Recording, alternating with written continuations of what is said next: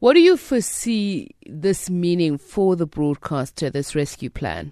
Good morning. Um, so, this rescue plan is really something that we need to think about as a very um, short to medium term solution in the sense that it really just attempts to tide the SABC and you know the rest of the creative industry over during this really tumultuous time because as the minister has been saying and as we've been seeing in, in media reports, there really hasn't been um, the, the, turnaround strategy at this point is just a plan. It's like having a business uh, plan that hasn't yet been financed fully or been fully committed to by oversight structures and so on.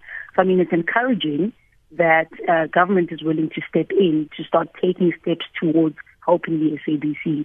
But it's it's really something that we should think of as um, just another band aid for now. Um, but we have to think about more long term solutions if we don't want to be back here in a few years. Mm. And what would ensure that the SABC, in your view, does not fall back into that position? I think there's two critical things that we have to really go back to. First would be the public mandate. Um, the SABC public mandate is really scattered across different types of legislation.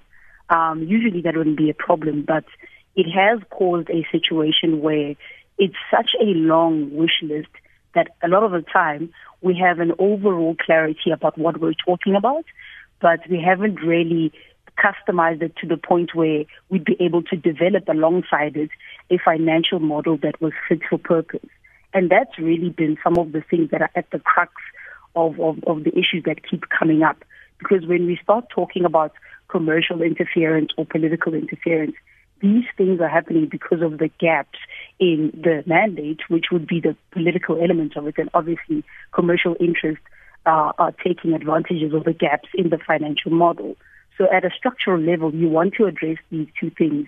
Um, but then obviously later, we, we also have to look at which parts of the SABC need to conform with um, commercial and, and, you know, market related practices, as well as best international practice in terms of financial controls and governance, um, as well as what it is that we want to prioritize in our delivery of the public mandate.